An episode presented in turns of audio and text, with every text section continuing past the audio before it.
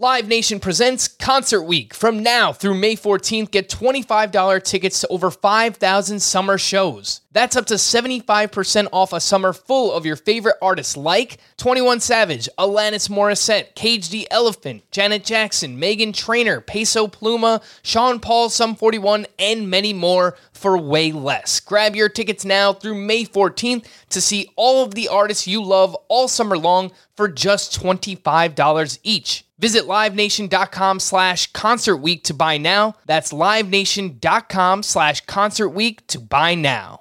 Welcome to the Fantasy Baseball Today podcast from CBS Sports. 1 1 pitch. Fastball pulled and passed. Alvarez it toward the corner. Get out, Bob! Get out! Get out of here! Get out! Got a fantasy question?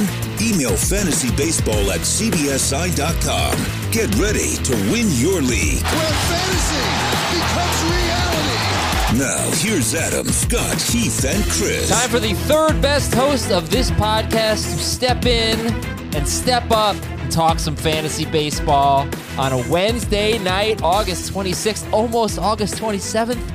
I am Rusty, but I am back. I am Adam Aizer with Scott White. What's up, Scott?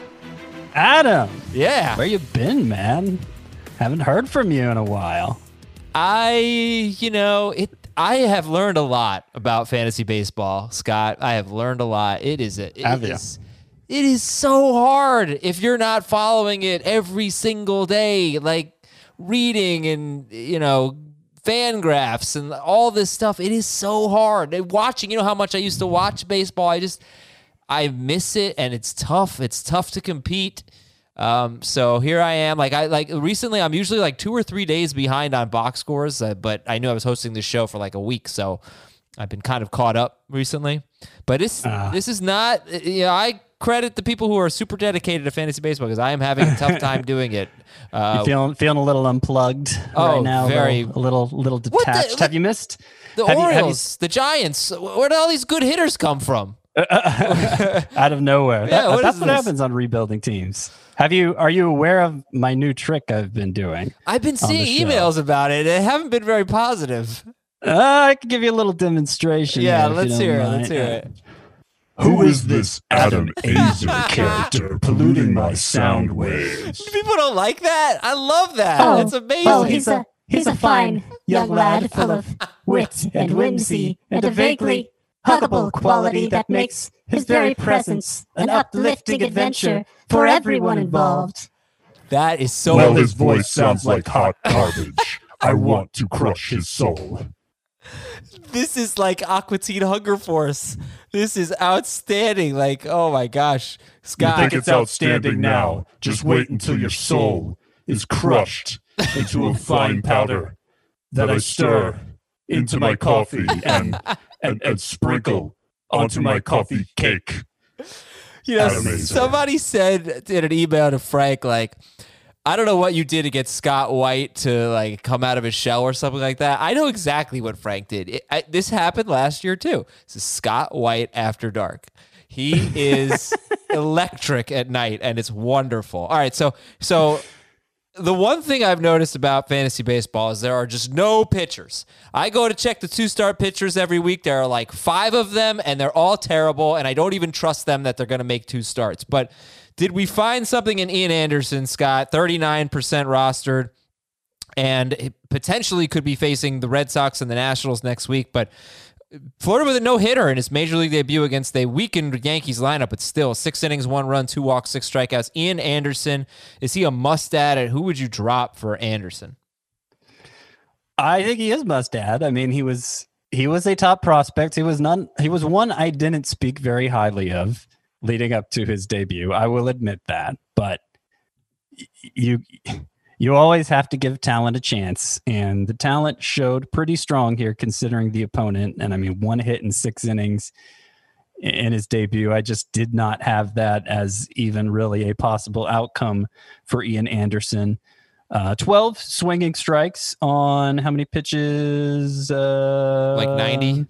90. 12 swinging strikes on 90 pitches. Yeah. So not good, but not overwhelming. Eight of them came on the changeup, though, which he threw like 40% of the time. The, the secondary arsenal looked looked well developed. Uh, he did walk two guys and he had some walk issues last year, but like I didn't see him not being in control. Like he, uh, particularly early in the game, he was consistently ahead of hitters and just really seemed like he did not seem like a guy making his major league debut. He seemed to know exactly what he wanted to do with each hitter, and I was very impressed. Obviously, given the the state of starting pitching, I can't imagine why you would pass over Mister Anderson. I can't say for sure that he's a two star pitcher. Uh, I don't even know that the Braves can, but he's got a chance to make two starts next week, and they need the help in the rotation. So, you know, you think that they would give him another shot. Uh, Triston McKenzie, Sixto Sanchez are the two most added starting pitchers. Would you prefer Anderson over either Triston McKenzie or Sixto Sanchez? I'll take him over Sixto. Uh, like I, I'm kind of ranking them in order by how strong their debut was. McKenzie, Anderson, Sixto, Sanchez, uh, being the three. Yeah. in that order. But like, you know, maybe that's not a super scientific way of doing things, but they're all such high end prospects that, you know, I, I do think, I do think maybe in terms strictly of, uh, I don't know, that, that might be the right order when, when speaking in terms of my expectations rest of season, though, you know, I can't help but wonder if I would rearrange that order if their debuts went a little differently. Well, look, Clevinger's back, right? And uh, they might have a complete rotation soon. So uh, is Triston McKenzie a lock to stay in the rotation?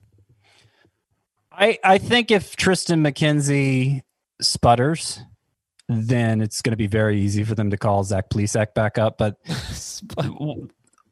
what they last told Zach Plesac was that there's not a spot in the rotation for him. Uh, so I, I, I think if McKenzie continues to deliver, that that will remain so. Was that a Spuds MacKenzie pun? What did I say? If Triston McKenzie sputters, No, it wasn't. it was unintentional humor. okay. Sorry, I'm not that good at him. All right, all right. So uh, that when Ian Anderson has to be one of the the prime uh, standouts. All the games are, I think, in the books except for one right now. Colorado, Arizona. Of course, I had to be on the show when Robbie Ray was pitching. but um, let's who's who's a standout to you, Scott? Okay, stand out to me other than Mr. Anderson Mhm. Was um, I didn't pick this out because Frank wasn't doing it. Uh, oh, is this? talk- Oh my goodness gracious, player. yeah, think- yeah, exactly. uh, let's talk about let's talk about Elieser Hernandez, who Ellie who? had Hernandez. Elieser Elieser, that's right, Hernandez, yeah, uh-huh. Adam Aizer, uh, who's, who'd been having a great season up to this point. This was, I, I think, his worst start in terms of, you know, he only went four innings, seven hits, three earned runs, but he did have seven strikeouts. He did still have 17 whiffs.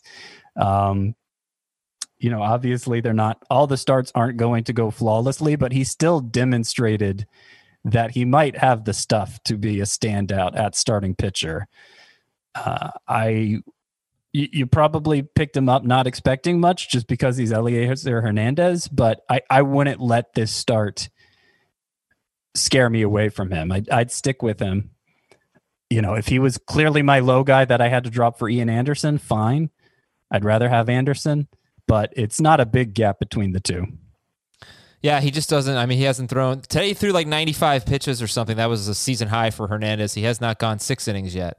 Usually about five innings, but uh, I, he caught my eye as well. And there's just there's just nobody available really. So um, I would drop. I mean, I might try to drop Robbie Ray for him. I'm not sure if. Let's see if Hernandez is available in the podcast league. Hernandez, Ellie is not available in the podcast league. How about that? So I guess I won't be dropping Robbie Ray just yet. I'm trying, everybody. I promise I'm trying. Big news. Uh, there were four games postponed tonight. Uh, one was the Astros and the Angels. That was for the Hurricane, and three others: Padres, Mariners, Giants, Dodgers, and uh, Brewers, uh, Brewers, Reds, because of the unfortunate situation uh, with the shooting. So uh, four games postponed. And Aaron Judge, first game back, might be going back on the IL. Again, tightness in his calf, and it's unbelievable with Aaron Judge. So Yeah, Clint Frazier is 47% rostered. Mike Tauchman is 43% rostered. I'll give. Uh, who would you t- pick up? They both have been, you know, pretty solid. Yeah. Yeah. I mean, Clint Frazier was playing every day before Judge came back, and Tauchman wasn't. So I I don't know. I, I mean, outfield, there there have been so many emerging options at that position specifically that I can't imagine the need right now is too too pressing for most people. Uh Tauchman's been running a lot, but I think if you're just looking for the the bat, you know, ultimately it's going to be in who ends up playing the most. But I would guess Frazier. Can you believe this with Aaron Judge? Yes, I can. Yeah. I can believe it. That's, Uh, it so makes me sad, but I can believe it. I'll give you a, a name that's maybe heating up a little. Well, it's really a stretch to say that, but Miguel Andujar. Uh, I guess he had some good at bats today, and they need some hitting. So he DH today. Maybe he gets more at bats. That's deeper leagues. Could think about him. Ronald Acuna returned. He homered off Gerrit Cole, and that's the Oh. big news. Got more news later. Yeah, what's up? Also stole a base. Oh yes, so and he hope- stole a hopefully base. Roto players got him back in your lineup. Yes, I did in uh, in our 16 team categories league for sure. So I was happy about that. Um, so how's uh, fantasy baseball going, Scott? Through the halfway point of the season, one month. I don't know how legitimately to treat any of it, you know, because I think back to I was in second place in Tout Wars by like at like mid May last year, and I ended up finishing sixth. You know, mid May is even further into that season than we're into this season. Um, but I am basically every draft we did before the shutdown. I'm in first or second place, including Tout Wars, where I'm in first by like 25 points. Um, the ones we did after the shutdown, I, I, I, I, kind of backed off my stance a little on starting pitching. I kind of, I kind of chickened out. I don't even think it was so much that I chickened out as I expected everyone else to chick out, chicken out because the narrative was pitching's going to suffer. So I kept waiting for people to back off pitching, and they didn't. So I ended up having to settle for a less extreme version of what I was doing before the shutdown. And those teams, you know, I don't have one that's just completely uncompetitive, but they're not they're not doing as well by and large. I wanted to talk a little bit about Tap Hap AMC, which uh, has been pretty bad. but I talked about it a lot and what what has gone wrong. So I, I used it in one league, an auction roto league that Scott is in first place in, and I did this way back when. And uh, this is two aces plus Hader and Paxton and more closers. And the goal was to have high strikeout elite starting pitchers, but not that many of them. And then fill out the rest of my starting lineup basically with relievers and closers and win whip and win ERA and win saves and compete in strikeouts and wins because the two aces I had were Scherzer and Buehler. And that's the problem. The two aces I Paxton, like Paxton's obviously been horrible, but even he's not even the big part of it. It's been Scherzer and Buehler. They're killing me. They're just like if you're gonna do a strat, and this is what I've learned, Scott. If you're gonna do any type of strategy that is so dependent on two players, basically, and Hader, I guess, so three players, you really need all of them to be great, and it's it's just not happening. Um, I'm in eighth place in this league. I'm getting better.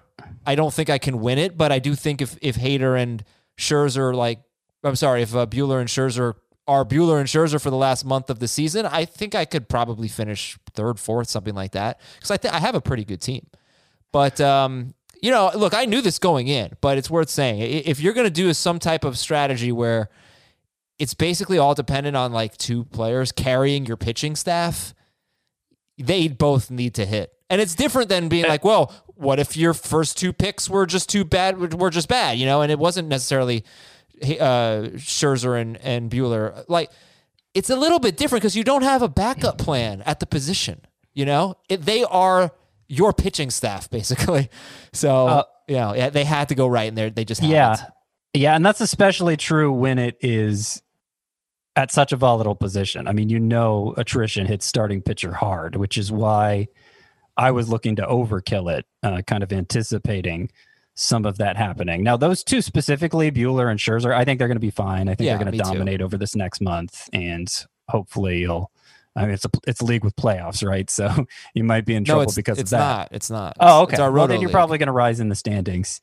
uh, given those expectations. I wonder how much did you actually spend on the relievers, the high end relievers, non closer relievers that you were drafting? Were they were you did you invest much capital draft capital in them at all, or were they just basically late rounders? No, Um, like I had Neris and I think I had Doolittle, but I quickly picked Well, up those were closers, yeah. I quickly I quickly picked. All right, let me tell you right now. So Walker Buehler was thirty six dollars. This was a two hundred sixty dollar budget. Scherzer was forty one. Hader was eighteen. Uh, Paxton was eight. I had Neris for four. Colome for three, which has been a good one for me. Um, uh, I think I thought I had do. uh, I'm missing a few here. I didn't I bring spend. it- I I- didn't I- spend that much other than Hader, and I'm winning. I'm Okay. leading in saves, by the way. Yeah, no, I, and and that's fine. I mean, I, I I wasn't interpreting it necessarily as you going after closers uh, to get. You need safe sources. If you don't spend much on them, you know you can't complain too much when they go wrong. But I, I was thinking like one thing that I've been doing in my roto or categories leagues. You know, I have my high end pitchers I can count on, but basically it's a group of like 40 to 50 pitchers that are worth starting and everyone else isn't. So that's that's only enough for every team to have like four or five, you know, and you have a lot of other pitcher spots to fill. They can't all be filled by closers. So I've been finding impact middle relievers off the waiver wire. Like I, I feel like the four stars, and, and forgive me if I'm missing somebody, but the four star non-closer relievers right now that have been just great to plug into those categories lineups to help with ratios without really pulling you down in strikeouts. It's been Matt Foster of the White Sox, Jonathan Hernandez of the Rangers, Devin Williams recently here of the Brewers, who has a crazy strikeout rate, and uh, Tanner Rainey of the Nationals. I guess James Karinchak. he- Yeah, I have know, that- that's a little more obvious, but Yeah. but those four, excluding Karinchak, weren't on anybody's radar coming into Yeah, this season. I. Hmm. hadn't heard of any of them prior to this season, and now they're like the standouts at what they do. and they're valuable.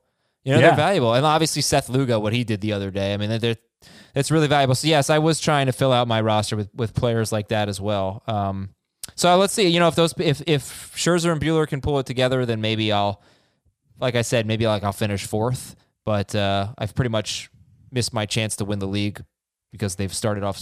Basically, imagine if they had three horrible months, right, in a regular season. Not horrible, but uh, you know, underwhelming. So anyway, uh, thought maybe uh, I give an update on that strategy and what went wrong. And uh, pitching, pitching is just, it's just my best teams have great pitching. It's I think that's probably the case with everybody right now. Let's take a look at some bullpen notes from uh, around MLB. Brandon Workman got his second save with the Phillies. He did give up two hits, but he's the closer, right? Yeah, until he's not, I don't think he's very good. He's going to issue a lot of free passes. He hasn't made it look easy in any of those three saves. And um, I think where this ultimately goes with the Red Sox bullpen is a very undesirable Phillies? committee situation, like we saw.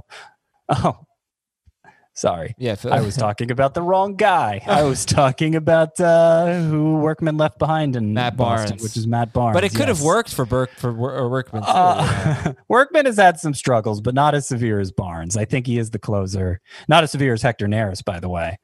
Um, so I have a, you know, I'm not, I'm not, I don't think Workman is going to be as good as last year. He had a historic batting average against last year that just isn't going to be repeatable. But I think he should be able to hold down the role for the Phillies.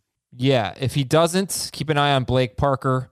He has not given up a run in six and a six and a third, two walks, nine strikeouts so far for the Phillies. Uh, other bullpen news: Anthony Bass pitched in the eighth inning in a nine-one game. He had not pitched in four days, so they were probably just trying to shake off the rust. But we, it seems like they may not have a set closer.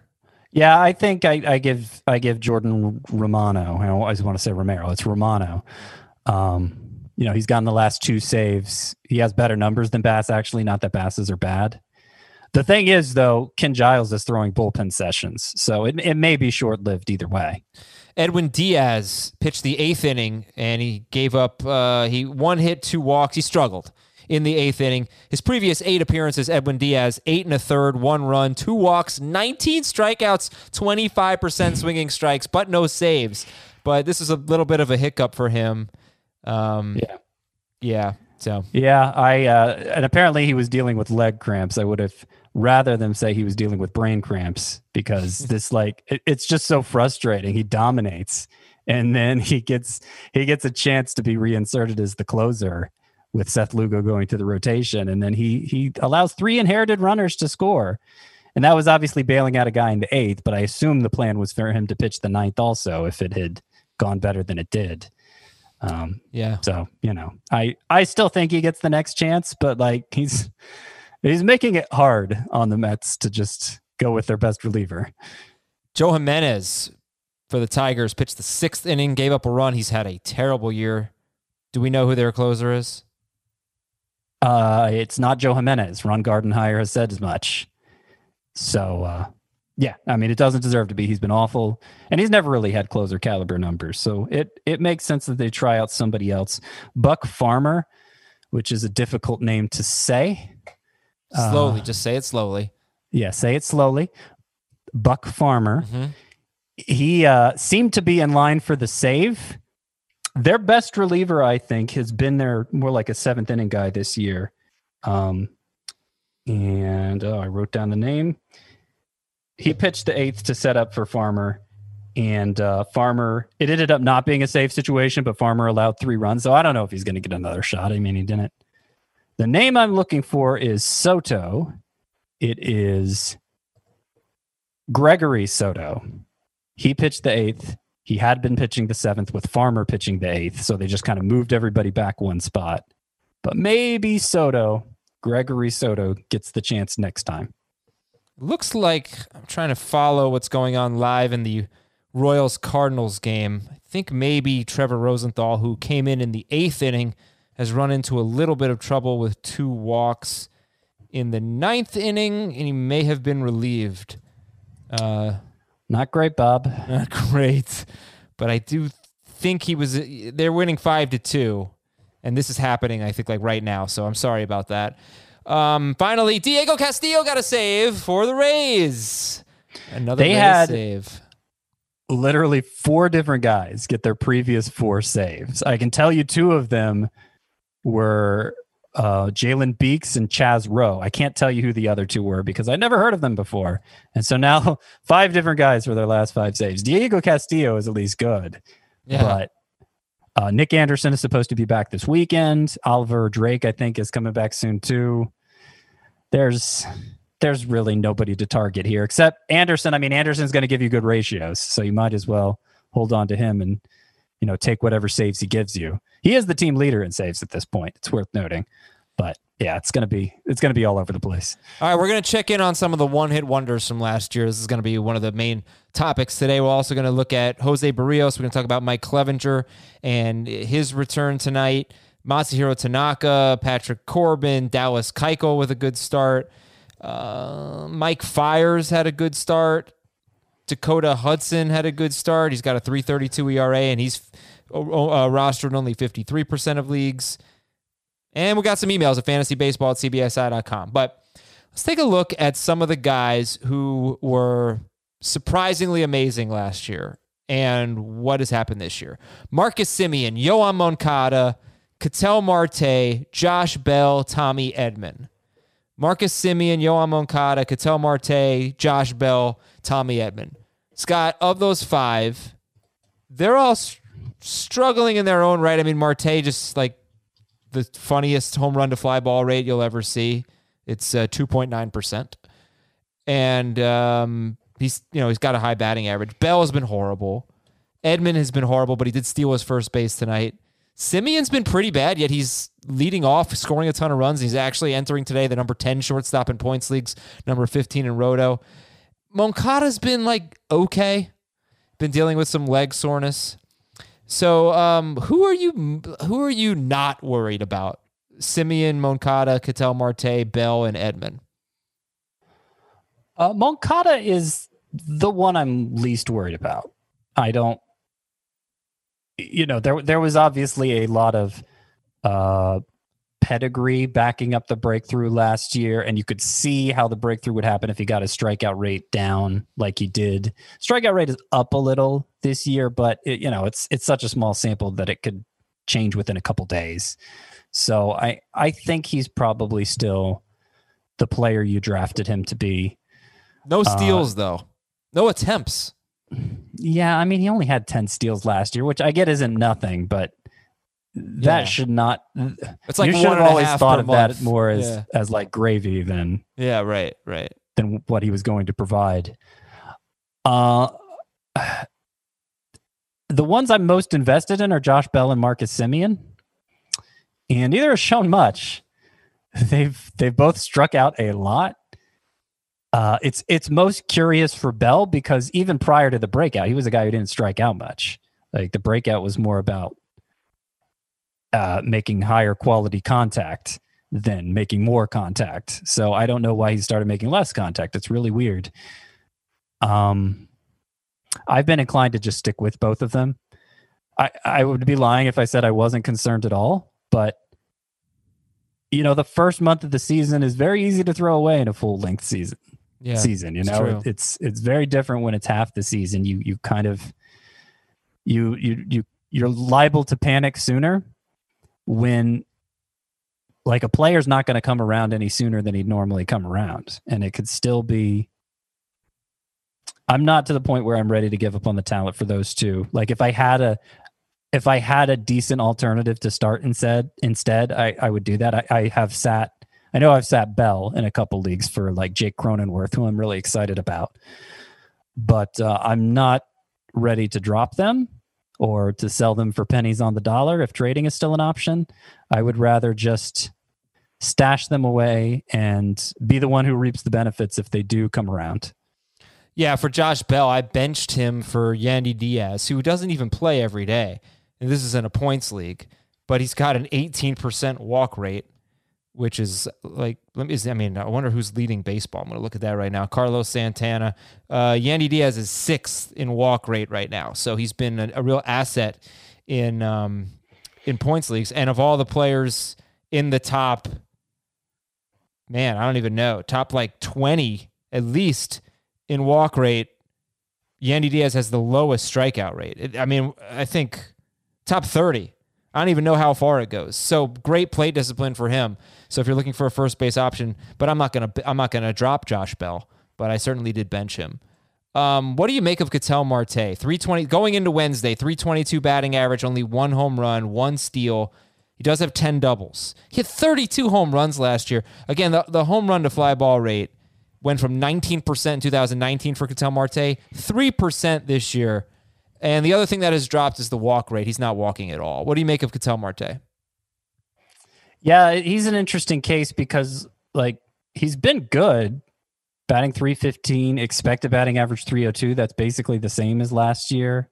You know, not striking out much. It's just been good in a different sort of way, and obviously not as good because last year he was like MVP caliber. Uh, and you know, he's he's not like you look at the expected stats for like slugging. You know, he's he's more like where he was in 2018. It's it's like last year was an aberration as far as that goes. I I still think it's too early to say okay that's the answer. Ketel Marte, the power 2019 was a total fluke. Uh, but it it remains an open question. I think if you were inclined to be skeptical of it, obviously your your confirmation bias is kicking in and saying, yeah, that power was a fluke. And then there's also the possibility that you know he because it was isolated to 2019 where it seems like the ball was a new level of juiced and now there's indications that it's performing more like the 2017 ball which was still juiced but you know to a lesser extent uh, you know maybe he's suffering from that but it could just be the random noise that comes from a one month sample too and that's like that is that's what's going to loom over all forms of analysis because there's just no way around it. It's not a big enough sample to say with any real confidence. Wait. Uh, Second base has been horrible, huh? um, I mean, like, well, uh, when you look at the rankings compared to what's actually happened, yeah, you could say Brandon Lowe is having a great year. Kevin Yeah. Biggio is a is a breakout Um, David Fletcher is number three in points, but Gleyber Torres, DJ LeMahieu, Ozzie Albies, Ketel Marte, Jose Altuve. It has not been what we what we have expected. Yeah, that's fair, and, and that's been that's been true for most positions actually. I, I'm sure one, it's one month. Yeah, it's one month. Um, which yeah goes to that. Um, But they've been Yeah, really bad. I mean, they, like those guys have been such disappointments for your fantasy teams. yeah, they have. LeMahieu's been uh, great. DJ LeMahieu was performing Yeah, well. He just got great. hurt. Yeah. But the others, yeah, they've all underwhelmed. So, So by comparison, Ketel Marte is looking pretty good. So uh, yeah, he's not even a top 15 second baseman, believe it or not. But so uh, at what point is he no longer your number one second baseman in your rankings? Because he is right now. Well, I mean, part of it goes to what you're saying that the guys that I could justify moving ahead of Ketel Marte at this point aren't Ozzie Albies and Jose Altuve. It would have to be guys like Brandon Lowe and Cavan Biggio, who I've both moved up. I've moved both up a lot. I think Lowe's up to four for me. Biggio might be up to six or seven. Um, I'll give it probably two more weeks. At Okay. which point there will be three weeks left in the season. I, I get that, but you know, I don't want to change my process for evaluating hitters because it, it just or, or players in general because Yeah. it, it would just be guessing when they're going to turn it on or not turn it on. And I feel like a good six weeks is is really the point when I would start changing my mind about players I believed in initially. The season doesn't even feel real. I'm watching the games and it just feels like an exhibition. I, I- I don't know. It, it- there's just something. Uh, that- there's something very odd. I guess it's maybe it's the lack of fans. Um, Yeah. I think just I- I actually have so much on our minds. Yeah, I don't know. It's weird. I, I haven't actually noticed it much myself. I mean, the crowd noise, honestly, the cardboard cutouts of fans. Like it, it was it was weirder when all the you know some of the stadiums at the start they had like just empty seats all the way around, and it you didn't see that like the the the scattered colors, you know, Mhm. behind the players and all around the infield. Uh, I, I think I think the presentation, uh, it's been really strong in terms of making it feel like a normal game. And yeah, I agree with that. Yep. um, so no, that really hasn't been my impression at all. I just have to be reminded in certain moments. Like I have this thought sometimes. Oh man, I wonder if you know Mike Yastrzemski can keep it going. He can be voted into the All Star game, and it's like no, he's he's not going to be voted into the All Star game. I think I've just had a strange. It's just been a weird year for me, and I'm sure for like almost everybody in the country. I have so much on my mind that sports is just way on the back burner, which is so weird for me. It's my whole life. It's been my whole life for so long, but uh, I just can't. I, I don't know. I can't lock in on it. It's very strange. Like I didn't like, last week. I didn't even know the Yankees and the Mets were playing. I was like, How did I not know that? So it's just so weird. I don't know. I, I, I will admit, you know, obviously baseball is one thing because I have to follow baseball intensely for Yeah. my job. And so there's no escaping it. I'm, I'm subjected to it. Um, I haven't given one thought to fantasy football yet, and the season starts in what, like two weeks?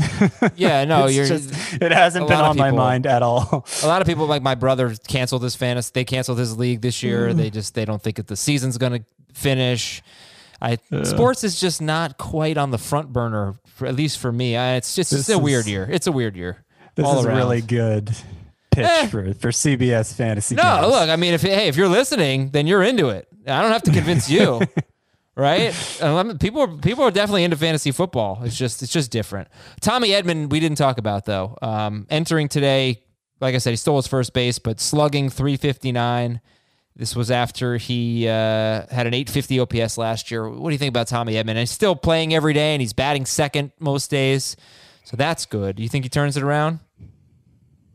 Let's see how small is the sample now because obviously they missed like two weeks. And 18, they've had some 19 games now. 19 games and counting. Yeah. I mean, obviously I'm frustrated and I can't imagine too many people are starting him at this point, but if you need him for steals, if you need steals and you were counting on him to contribute to that, I feel like you keep him around and hope he heats up because it's just it is a really small sample. All right, that's Tommy Edman. News and, And notes. he did get his first steal today, for what it's worth. He did, yes. Max Kepler left after fouling a ball off his leg. He's day to day. Merrill, Merrill Kelly likely out for the season due to a blood clot in his shoulder. The Nationals optioned Carter Kieboom to their alternate training site as they activated Sean Doolittle off the IL. Carter Kieboom did not have an extra base hit in 50 at bats. That's that's wild. Womp womp. Meanwhile, Daniel Hudson pitched a scoreless inning in a non-save situation today. I think that was just to get him some work. He hadn't pitched in four days. That's my guess. Trea Turner stole his third base. How about that? And he's hitting so well, it hasn't really mattered, but uh, nice to see him steal a base. Uh, Raimel Tapia was out for the Rockies. He's dinged up. Garrett Hampson led off at Arizona. And Jose Abreu has now homered eight times in his last seven games. Which leads Yikes. us to the hitting machines. Here's some guys who are crushing it right now. Dansby Swanson. First eight games, he batted 387 with two home runs. Next 13 games, he batted 204 with two walks and 16 strikeouts. I was like, all right, well, that was fun for Dansby Swanson. Remember those eight games? Well, now how about this eight game stretch? He's got uh, three home runs. He's, I think it's a nine game stretch because he had a doubleheader today. But he's been great. Uh, batting over 400, I believe, or around 400. I don't have the updated stats. But Swanson's hot again. Mitch Moreland is uh, the number three first baseman in roto leagues, but he sits against lefties. Randal Grichuk, another big day. I know you guys have spoken about him. He homered today. Rowdy Tellez homered twice. He sits against lefties. He's on the Toronto Blue Jays, FYI. And hopefully Ed- Edwin Encarnacion's coming around. We know he's a slow starter. He's been bad, but he's got an extra base hit in three straight games. He homered today against the Pirates. And Encarnacion had a two homer game a week ago. Dansby Swanson, 84% rostered. Mitch Moreland, 47%. Randal Grichuk, 76%. Rowdy Tellez, 9%. Edwin Encarnacion, 67%. Uh, Scott, any anybody here whose whose uh, roster percentage should be much higher, much lower? What do you think? I don't I don't think so. I think they all seem right. I mean, certainly there's a chance this could kick off a hot streak for Edwin Encarnacion, who has historically been a slow starter. He's one of the few players I feel comfortable saying that about. But you know, this year it's like a 35% strikeout rate when usually he's around 20. He's 37 years old. I'm not necessarily counting on it for Encarnacion, but I could certainly see it. So that's the one I'm keeping an eye on here. Grichuk's roster percentage is up to 76%. So it's getting pretty high now. And there are some underlying numbers, the strikeout rate, the line drive rate to suggest maybe he is a different player this year. But, you know, the small sample thing goes the other way too. And he has a long track record of being, uh, you know, a pretty. A pretty fringy hitter who gets really hot sometimes, he and maybe does. that's all this is. he does get Grichuk. That's the first thing that comes to mind for me with Grichuk. He is a streaky guy, and hopefully things are different this time. But uh, it's worth riding it out for sure. Right, right. I, I don't have a problem with the 76% of people who or leagues where he got picked up. I just, you know, you can't you can't feel too comfortable with him and you got to be ready to drop him for something else if if he demands to be. Like the the wacky one is Moreland. Like his numbers are insane. He seems to homer every time he plays. but like if he's not going to play against left-handed pitchers, it the pace has to slow and there won't there won't be enough left. Like I, I feel like you've already missed the boat on Moreland. You've missed the extent of what he's going to provide for you this year, and you'd just be chasing the stats if you went after him now. All right, the rotation today. Berrios and Clevinger faced off. I felt like I had a homework assignment today. I had to watch some baseball, so this was the game I watched. Uh, Clevinger didn't start off great, but he really picked it up, and you could understand he could be a little bit rusty. He ends up going six innings, gives up eight hits, but two runs with six strikeouts. Berrios, just another frustrating start. Four walks, three runs, and five and two thirds. He wasn't that bad. He gave up a three run homer to uh, Jose Ramirez, but he has a 147 whip. He's walking, he's 18 walks in 37 innings. Um, coming off a great start, but the two starts before that were terrible for Berrios.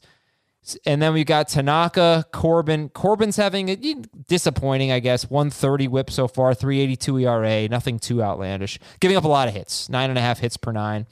So that'll probably come down for Corbin. And Keuchel was very good. And Tanaka is so annoying to me. Is I never know when to start or sit him. And of course, I sat him, and he had a good start. he is not among the 40 or 50 pitchers that I I would choose to bother with if like in a roto league. I I, I can't imagine using Masahiro Tanaka in a roto league right now. Yeah, no, Um, I didn't. I sat him. he had right, five shutout right, innings. right. You know, points leagues you have to start a certain number of pitchers whether they're good or not. But a roto league you don't. You can go with those high impact relievers instead. And you know, I don't know. I guess everybody has to be able to have like three or four pitchers they can slot into their roto rotation. And I happen to have good ones in most of my leagues. But if you don't, maybe you're desperate enough that you have to play him. But yeah, he's not Tanaka's not going to be reliable. Uh Keuchel's looking pretty reliable. He's having he's changed his pitch mix slightly. He's actually having one of his best swinging strike seasons, and he actually got the strikeouts to go along with it. But you know, he hasn't turned in a bad start yet, so I would be happy riding him anywhere. Clevinger, this was actually his best velocity start of the season. Interestingly enough, only walked one. Things are looking good for him. Yeah, the the walks are weird with Berrios.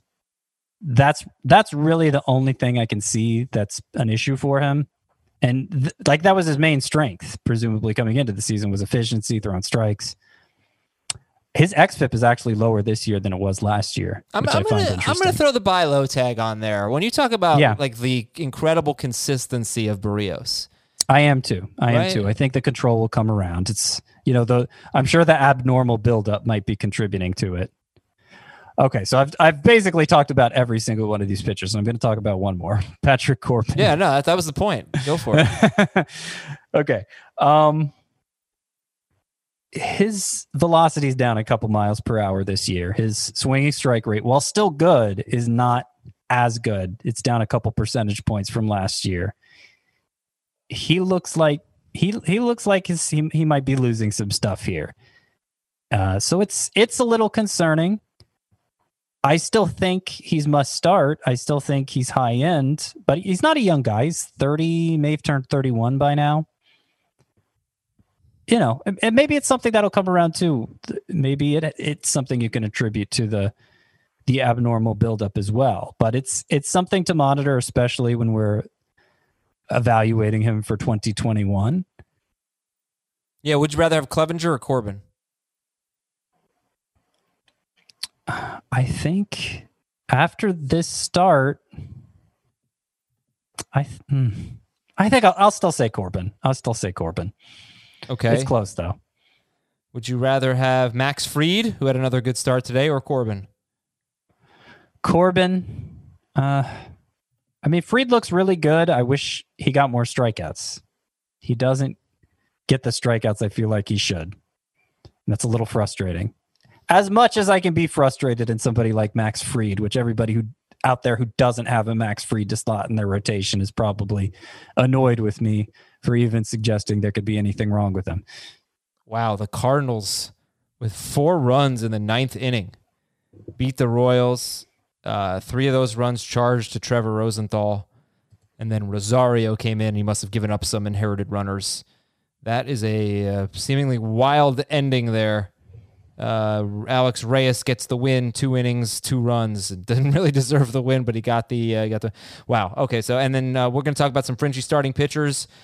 Uh, Elieser Hernandez, Jon Lester, who's actually rostered in 88% of leagues, but I still think he's fringy. His ERA is still over five. Jon Lester. Um, Mike Fiers had a great start at Texas, and he's been pretty good lately. Dakota Hudson, 53% rostered. Kolby Allard is deep, deep league guy, and he hasn't been very good. So, uh, Jon Gray, 68% rostered. Good outing tonight at Arizona. Six innings, one run. And then there's Robbie Ray. I think it's time to say goodbye to Robbie Ray. 75% rostered, four innings, two runs, six walks, eight strikeouts. Goodbye. Yuck. His walk rate's got to be a career high, right? Not only did Robbie Ray not make the the adjustments that he it seemed like he had made, he's the worst version of Robbie Ray ever. He 8.3 walks per nine going into today's start. It's probably over nine now. He's walking a batter an inning. What the Yeah. hell? How could I? Th- I'm sorry. I'm very sorry, everybody. I said he was going to finish top three in the Cy Young.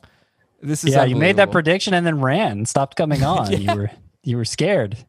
It's like Finally- just be just be Robbie Ray. If you can't even be like his new and improved version, just be Robbie Ray. He's the worst Robbie Ray ever. can't can't turn it on and off like that, Adam. Once you make the change, there's no going back. I don't, I don't Um, know what that means. I don't know either. Just filling the silence. That's how things work around here. I, I, don't have I don't have a lot of belief in any of these pitchers except for Elieser Hernandez, who we talked about at the top of the show. What's wrong with Uh, Dakota Hudson? He had a 335 ERA last year. I know the strikeouts aren't that good, but anyone who can give you like a quality outing this day and age, uh, should he be rostered in more than 53% of leagues? Among qualifiers, he was the best ground ball pitcher in the majors last year, and that is an important skill in today's game where home runs uh, to hitters are so common. So I think he's a fine streaming option, but I'd limit it to points leagues because always a lot of base runners with him. Can bring down your whip. Mm, okay. That's he's probably the most useful pitcher of this bunch. I- it's possible Jon Gray could become more consistent. I mean, he's been a useful fantasy option in the past, but there's been a lot more bad than good so far this year. This bunch was Elieser Hernandez, Jon Lester, Mike Fiers, Dakota Hudson, Kobe Aller, Jon Gray, and Robbie Ray. All right, we're going to finish the show with some emails at fantasybaseball at cbsi.com. From David, 10 team Dynasty Points League. I own Victor Robles. He has been bad. I don't see anything as underlying stats to indicate he is going to turn it around. Also, the steals are much less valuable in a points league. Should I move Victor Robles for pennies on the dollar if I even can? Or can you give me a reason to use a bench spot to hold Robles? The dynasty aspect makes this a little more interesting because uh, you know, he's such a high end prospect, and I think it's still too early in his career to definitively say what he's going to be. But it's a 10 team league.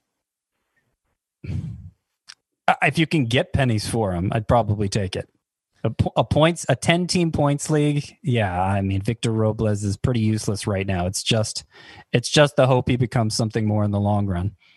From Brian, grade the trade. I just traded Cristian Javier for Edwin Diaz.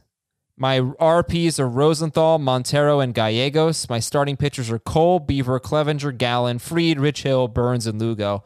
So he doesn't really need Javier, I guess. So he was traded that second pitcher? Cole Bieber. Okay. Yeah. Uh, Cristian Javier for Edwin Diaz. Grade the trade. I think I I don't think this is what a sell high of Cristian Javier looks like. Frank was talking about Javier as a sell high candidate. I agreed with him. I I think somebody I feel like the demand for starting pitching should be higher given what Javier has done so far. That a guy who's teetering on maybe having a closer role for the Mets, like I feel like it should be a better return for that. So I grade this trade. I I, I grade this trade uh, a D plus. Ouch. All right. From Christian, grade the trade. I didn't fail him. 12 team roto. I trade Zach Plesac. I get Hyunjin Ryu. I think that's a an A. Yeah, why wouldn't it be? Yeah, I mean, if they were both on the roster, I'd rank Ryu higher. We don't really know when Plesac is coming back, Right. so yeah, definitely take Ryu. This is from Jeremy. What's up, Frank, Scott, and perhaps Chris or even Adam, although they obviously care about football more than baseball. Oh, what? Take that, Jeremy. Shock. I have an Shock. amazing pitching staff Flaherty, Castillo, Giolito, Woodruff, Glasnow, and Wheeler. Um, grade the trade. I give up Wheeler and David Fletcher for Rafael Devers. I need home runs and RBIs. How'd I do?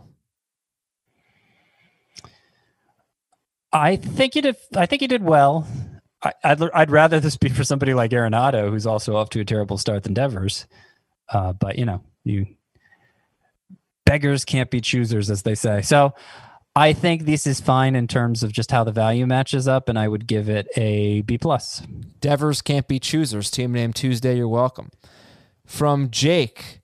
After Seth Lugo's performance Tuesday night, would you drop Tyler Chatwood, Dakota Hudson, or Kwang Hyun Kim for Lugo? Yes, is the answer. I would drop any of them. The one I would drop first is probably Kim. Mhm. Okay, good. That's what I was thinking too. Glad you said that. From Matt, grade the trade. blockbuster here. I give up Mookie Betts, Sonny Gray, and Dansby Swanson. I get Christian Yelich, Zack Greinke, and Giancarlo Stanton. So you go from Betts to Yelich, you go from Uh-huh. Gray to Greinke, you go from Swanson to Stanton. Scott's face, he's like anguished. I don't like it. I don't like it either. Uh, I I do think Yelich is going to be fine, but fine might be what fine for Yelich might mean he's Mookie Betts. So like bird in the hand, you know, you got it in Betts. Gray to Greinke, I think that's definitely a downgrade. Not a huge downgrade, but a downgrade. And then so it really comes down to Swanson versus Stanton. If Stanton was here and, and playing, okay, he'd have the edge over Swanson, but it's going to be a couple more weeks.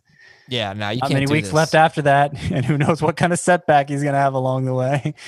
A little don't like surprised uh, by how good Mookie Betts has been. I mean, I thought he'd be really, really good, but I did think Fenway Park had a lot to do with his eliteness. I thought he was like clearly not a top three pick this year.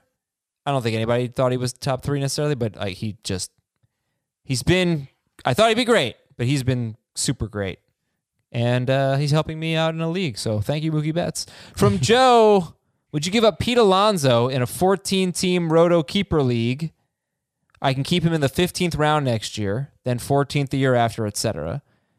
For Christian Yelich, who's a first round pick next year. I'm currently in third place right now. I could use a Yelich hot streak, which I think is coming. So obviously, you'd give up Alonso for Yelich, Scott, in a typical league, but this is a keeper league where you're giving up a guy who could be a 14th round pick next year for a first round pick next year for Christian Yelich, who's going to be a first round pick. Yeah, potentially huge power hitter at a maybe thin position, who in, in the 14th round next year. I think I'd do it. Okay, go for it then. N- Not easily, but you know, I, I have every confidence Yelich is still going to be a first round pick next year. And if you have an obvious first round pick, you hold on to them for the first round with the first round spot. That's one of my rules for these these kinds of keeper leagues. Last emails from Samuel. Grade the trade. I gave up Yaz, Cease, and Burnes in a points league. Yastrzemski, Cease, and Burnes for Mookie Betts. I grade this trade a A. An A. Hey! A A.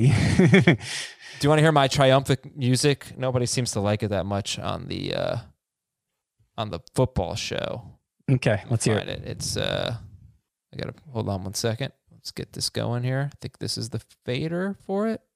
Is this the Oh. one? Here we go. No, that's not it. Is this it?